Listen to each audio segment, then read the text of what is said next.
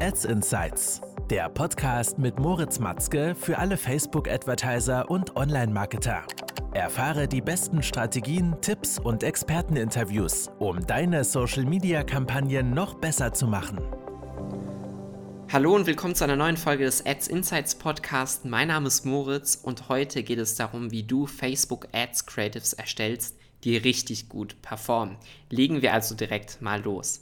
Als erstes kann ich dir hiermit auf den Weg geben als Tipp, dass Nutzer natürlich Ads sehen wollen, die sie ansprechen, die sie interessant finden.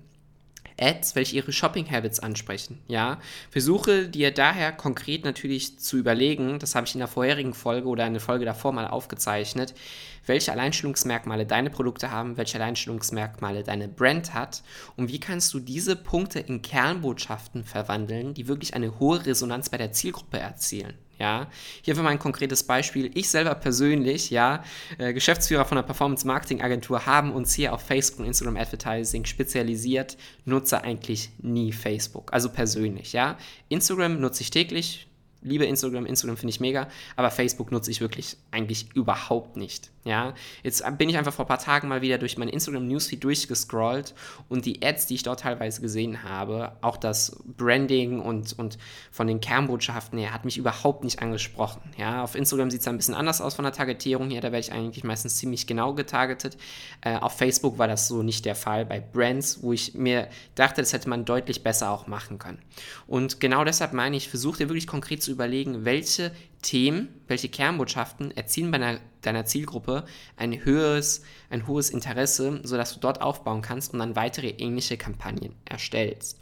Denn dein Ziel sollte es sein, natürlich ein breites Kampagnen-Setup zu fahren, sodass wenn manche Creatives oder manche Kampagnen allgemein bei der Performance nachlassen, du schon proaktiv warst, weitere Kampagnen am Laufen hast, die schlechten Kampagnen einfach deaktivieren kannst und die neuen, die gut performen, dann weiterlaufen, sodass du stetig einen konstanten ROAS hast, der nicht so stark wackelt. Ja, wenn du jetzt aber sagst, oh, okay, ich habe nicht so viele Creatives, ich kann jetzt nicht jeden Tag Videos drehen und Neues machen, hast du hier natürlich eine Vielzahl an Möglichkeiten, um bisherigen Content, den du schon hast, erneut wieder zu testen. Du kannst nämlich deine Creatives einfach recyceln.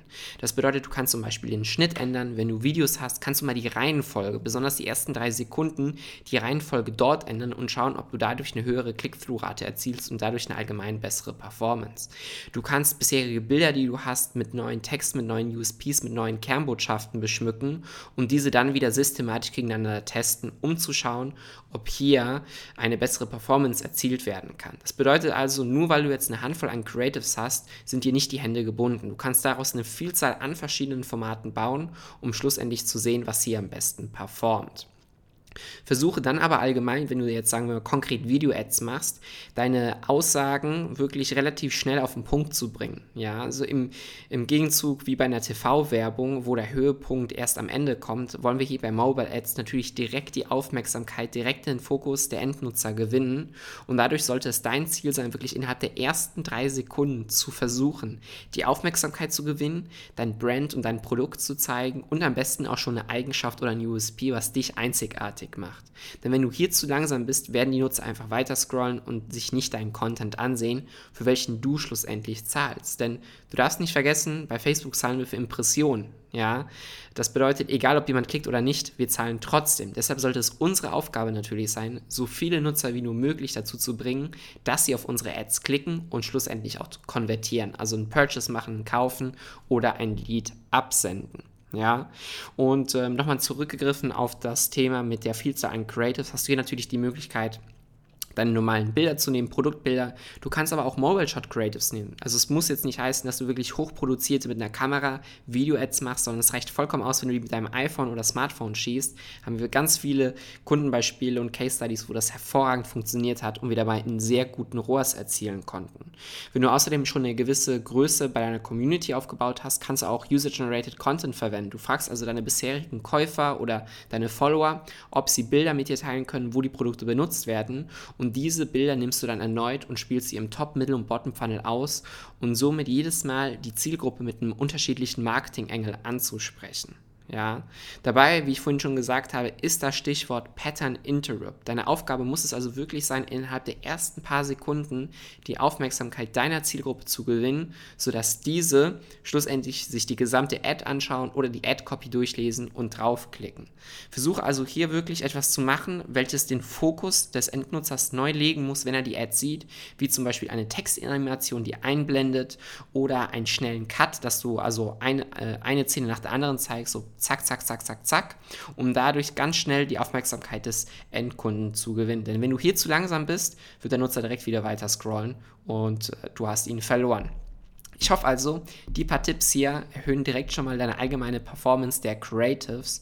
Und zum Schlussfazit möchte ich dir noch mit auf den Weg geben, dass das allgemeine Testen von Creatives wirklich für deutlich bessere Ergebnisse langfristig sorgt.